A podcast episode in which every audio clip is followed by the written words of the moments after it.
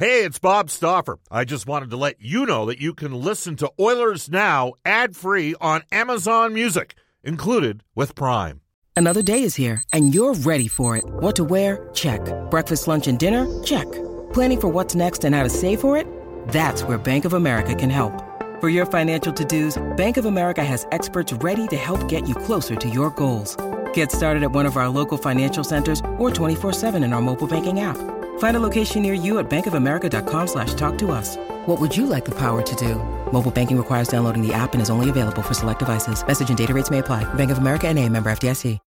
When you need mealtime inspiration, it's worth shopping Kroger, where you'll find over 30,000 mouthwatering choices that excite your inner foodie. And no matter what tasty choice you make, you'll enjoy our everyday low prices, plus extra ways to save, like digital coupons worth over $600 each week. You can also save up to $1 off per gallon at the pump with fuel points. More savings and more inspiring flavors make shopping Kroger worth it every time. Kroger, fresh for everyone. Fuel restrictions apply. Oilers Now with Bob Stauffer. Weekdays at noon on Oilers Radio, 630 CHED. We return to Oilers Now with Bob Stauffer. Brought to you by Digitex. Office supplies at huge savings? Yeah, Digitex does that. D I G I T E X dot C A on Oilers Radio, 630 CHED. 1235 in Edmonton. Welcome back, everybody. Bob Stauffer with the Oilers in Las Vegas. Big one tonight. Second of a back to back. Oilers are 6 and 0 in the second of back to backs this season. A reflection to me on the inclusive nature of head coach Dave Tippett, who again went off a bit last night on his frustration. And uh, we're going to follow up with a text here momentarily in our Ashley Fine Floors text line. Brian Lawton coming up. But not before I tell you that guests and Oilers Now receive gift certificates to Ruth's Chris Steakhouse. Follow the sizzle to Alberta's own Ruth's Chris Steakhouse, 9990 Jasper Avenue. Tell Brendan, Maggie, and Taylor that Oilers Now sent you. Ruth's Chris, it's the greatest steak you've ever had.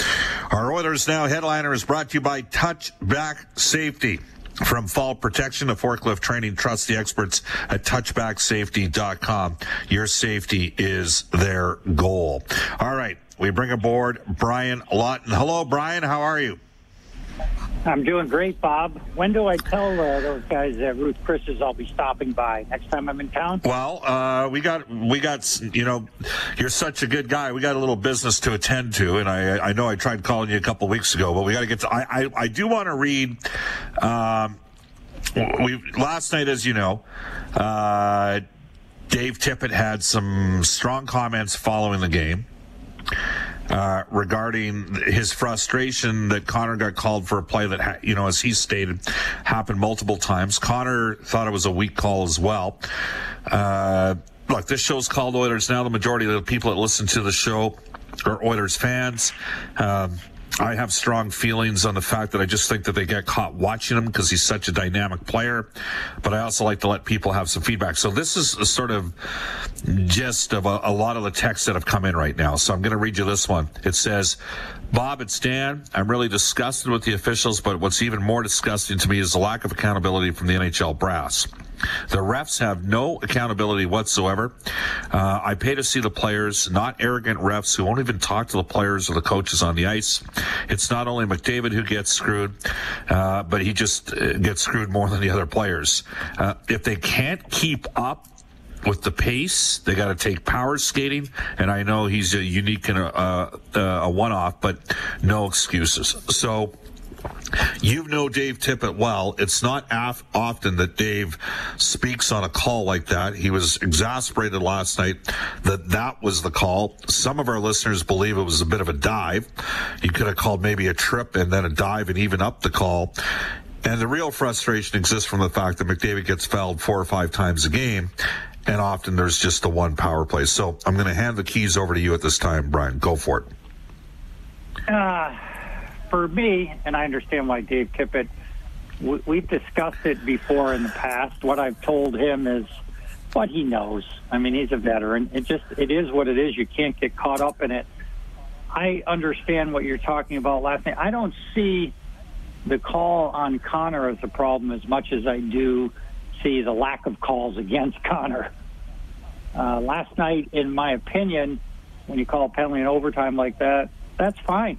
Just make sure it goes equally throughout the game. And I haven't necessarily seen that.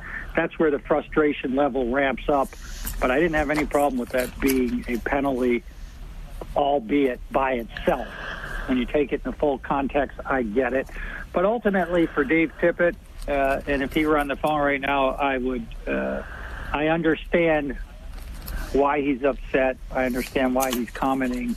I would urge him to not let that get out of control because that can sink a team really fast. The officiating has always been at question, Bob, and this is going back to when you and I were hockey players. It's something that's been in the game forever. It's not necessarily any worse now than it used to be then. Uh, the problem is that it's not definitively better, and we expect progress. So uh, that's the difficulties of it. Uh, that's the way I really truly feel. Sorry for all the Edmonton Oiler fans out there who are outraged. Um, but ultimately, this club needs to worry about picking up points like they did last night, stay focused, and uh, they should be in the playoffs. And to me, um, I think they're actually, for the first time this year, I could say they would be a scary team to play when everybody is healthy and or not suspended and in the lineup. I truly believe that. And that's what I would focus on the positives. World belongs to the optimist, Bob. Come on, you know that. Oh, I, I do, uh, and and that's and we'll get to that in a second. Let, us establish something here. You played in the NHL. Uh, despite limited physical abilities, I had marginal success, but couldn't overcome uh, my lack of uh, true ability and immaturity. And I did say stupid stuff to officials when I was 15 and 16, and often spent a little bit of extra time as a result uh, in the box and learned to shut up as I got older. But here's where I'm going with this: Do you believe that an organization like Boston? has more influence in the league than, than than maybe the organization you had in Tampa Bay when you were GM there? Um, I always wanted to believe, even when I was in Tampa and a small market team, that we we were one of thirty at that time, and uh, I always wanted to believe in my mind that yes, it, I, it doesn't matter if I was a new general manager or the franchise was a small market or anything like that. I always wanted to believe that we were equal. Can I honestly say that that was the case? That that's what I believe in my heart? No, I can't say that. But it was. But the NHL, I felt like because I've had these discussions, I, I feel like that is the goal. We are getting there. But like all things, there's some people that have been there for a really long time, and they take probably uh, more ownership than an equal share. And I could debate with them whether or not uh, it should be that way or it shouldn't be that way. But but I told the ownership group at one point, hey, you know what? Everybody's equal here in, in this regard. You guys own one team out of 30 at that time. And let's not forget that. Let's not misbehave. Let's not be arrogant. Let's not uh, pay our dues. Let's not earn our way. But this is business, and this isn't necessarily the same as a young player coming onto a hockey team. So that's the way I felt about it, and it was very clear in my mind. And to answer your question, no, it wasn't 100% the way I would have liked to have seen it. One final one for you, then we'll get to the fact uh, that the post uh, trade deadline Edmonton Oilers and maybe where this team can go. Um, do you believe the NHL has the same philosophical approach in protecting their stars that the NBA does? No, I, I don't think we're quite there yet. I think that the NHL looks at itself differently, as it should. Not the NBA. Um, do I think we might benefit if we had more of that?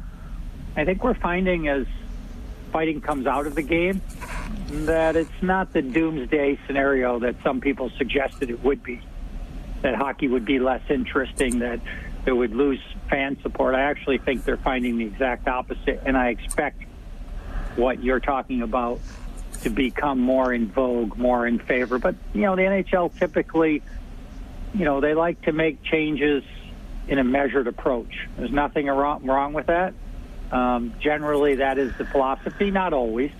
I can't generalize that for them because they have made changes quickly in the past, but that's the general underlying flavor. And that's not really Gary Bettman that I'm talking about. That's more when you get all the managers together. Because I've heard those words. You know, let's not overreact. Let's take a more measured approach and see how these these changes affect things. So, could we speed up maybe protecting stars more so people can see the true skill? And we're not just talking about Connor McDavid. We're talking about a hundred other players that have incredible skill in the league. I'm not saying they're same as Connor, but they have skills that could come out to a higher level. I think that's where we end up. I think we're on that path, and I think everybody's becoming more comfortable with the fact that that's a good thing.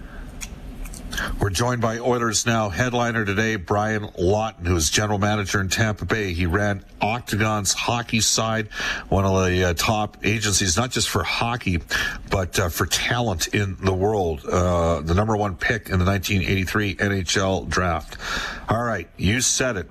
You said the Oilers could be a dangerous team moving forward. This on the heels of the NHL trade deadline. Brian, why do you feel that's the case? Uh, I just think Ken Holland did a great job of addressing the.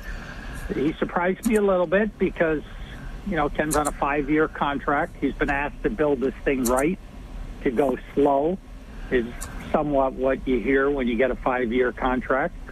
Um, but he's recognized uh, because of the players, first and foremost, and the coach and the work his management team has done, that things have gone probably better than would have been talked about in their internal meetings last year. And because of that, uh, he expended a couple assets. I really didn't think he would. I think it was a great decision. I think it gives this team an opportunity uh, to reach a higher level.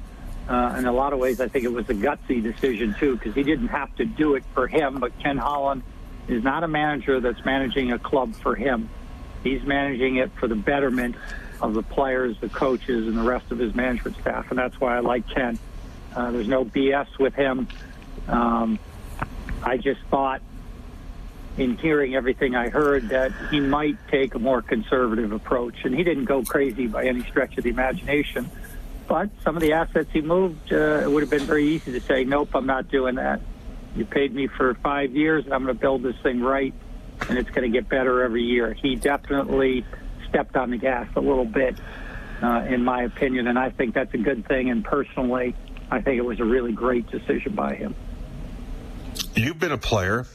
What's it like when you're, and I don't know how many times this occurred during the course of your career, Brian, but the manager comes in and he adds three pieces for the stretch run and sends that message to the players?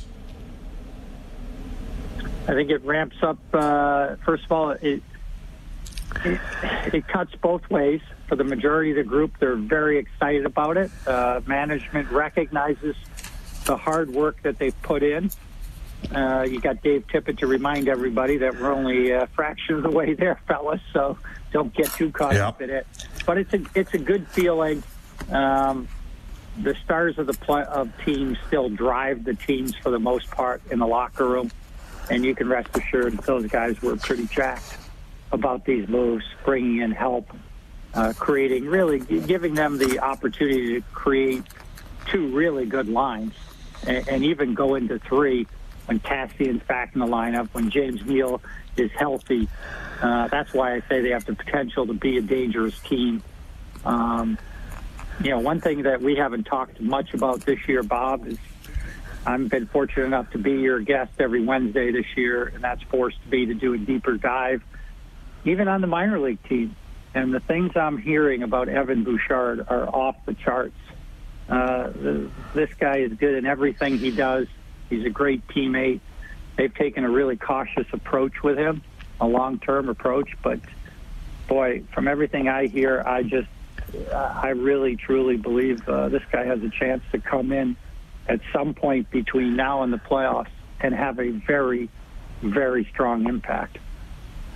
Well, that's uh, yeah. I, you know, obviously, I'm a big believer in the guy's skill. Um, and he can make plays. And I think that the Oilers are going to go from a team. It's interesting here, you know, uh, Brian, for, for, for the Oilers fans, they want to see the immediacy of the results, and we saw that last last night with an Athanasiou and Ennis. It's funny. Uh, Mark Spector tweeted out during the game, 27 minutes in, no shots on goal for that trio, and then they ended up combining for a couple even strength goals uh, in the back half of the game. But Edmonton's got six guys out. So really, to me, the Oilers got to get through the next couple of weeks until they can get through. Like Kassian will be back against uh, Winnipeg. For the record, I do not think Yamamoto's going to miss three. You know, it's week to week. I think it might only be like no more than two weeks. Like he's to me, he, there, there's a chance he could be back maybe sooner than some people think.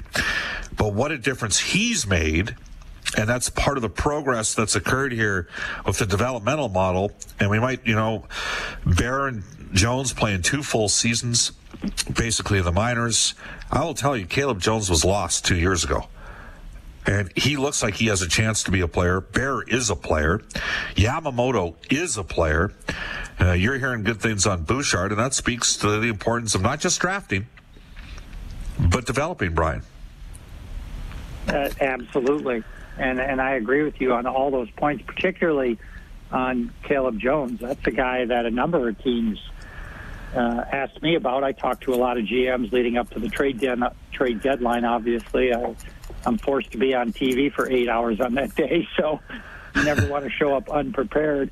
And I can't tell you how many teams uh, have noticed his improved play. So they're in a good situation there.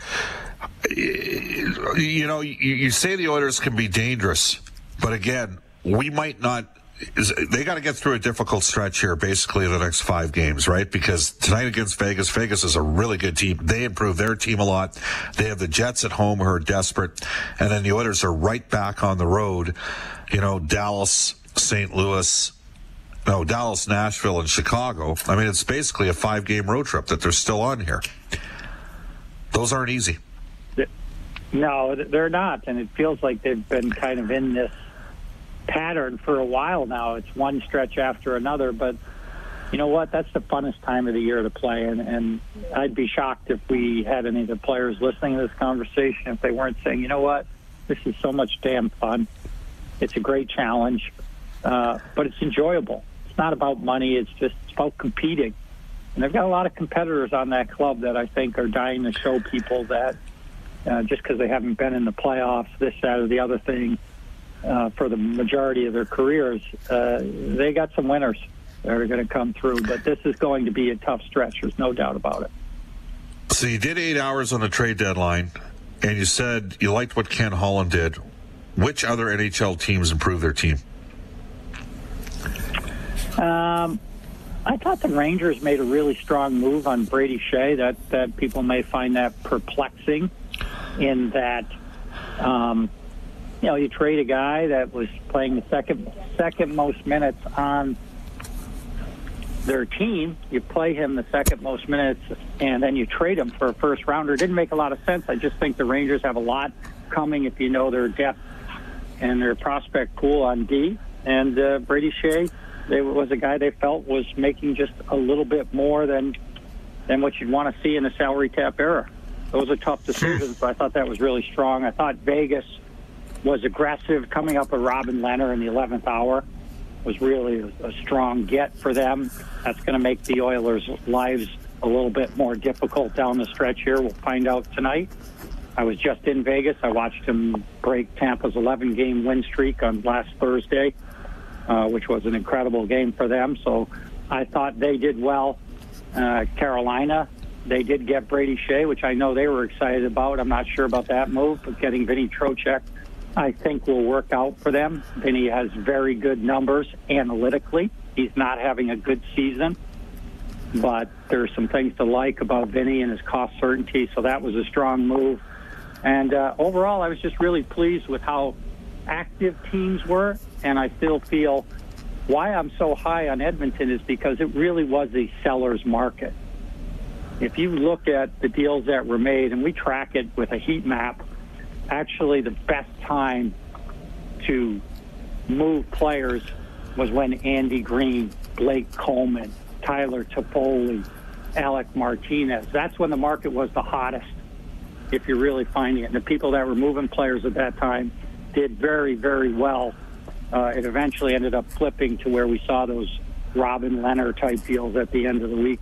Gustafsson going to Calgary was a pretty economical deal as well. So a lot of changes, a lot of things going on. It was a fascinating day. Uh, lots of winners and losers, in my opinion, but I love to see people be active, taking a shot at it. Florida to me, and that was a big win for them last night, Brian, in Arizona. Uh, it makes me wonder if something's going on there when I see Trocheck get moved in the way he did. I know he had a knee injury, and some people said he, he hasn't. He's not back to where he was, but it almost looks like they're dumping salary. And uh, you know they've done that before in that market. That's how Marchessault and Reilly Smith ended up in Vegas. Because they wanted to get rid of Reilly Smith's contract. So I'm going to put you on the spot here. Who makes the playoffs, Toronto or Florida, for that third spot in that division? Uh, if Toronto makes the playoffs, it'll be because Florida can't pull it together.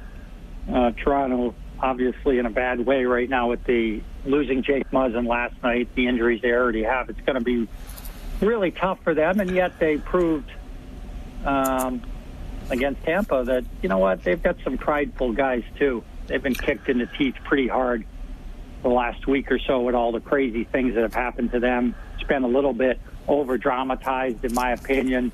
Uh, it wasn't a backup goalie that beat them. It was a team that really did a spectacular job of locking the game down and barely giving up any quality shots. And I love the story. It's a great story. It's one of those things that legends are made of. But uh, I, I give Carolina a lot of credit in that game, and, and not as much grief for Toronto as maybe people have given them.